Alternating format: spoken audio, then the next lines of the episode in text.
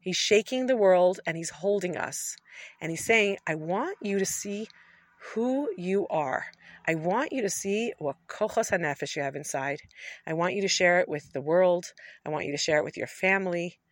I want you to shine because that's how Hashem shines. May we all be zocha to rise to the occasion, and Chana should have a refuah shalema.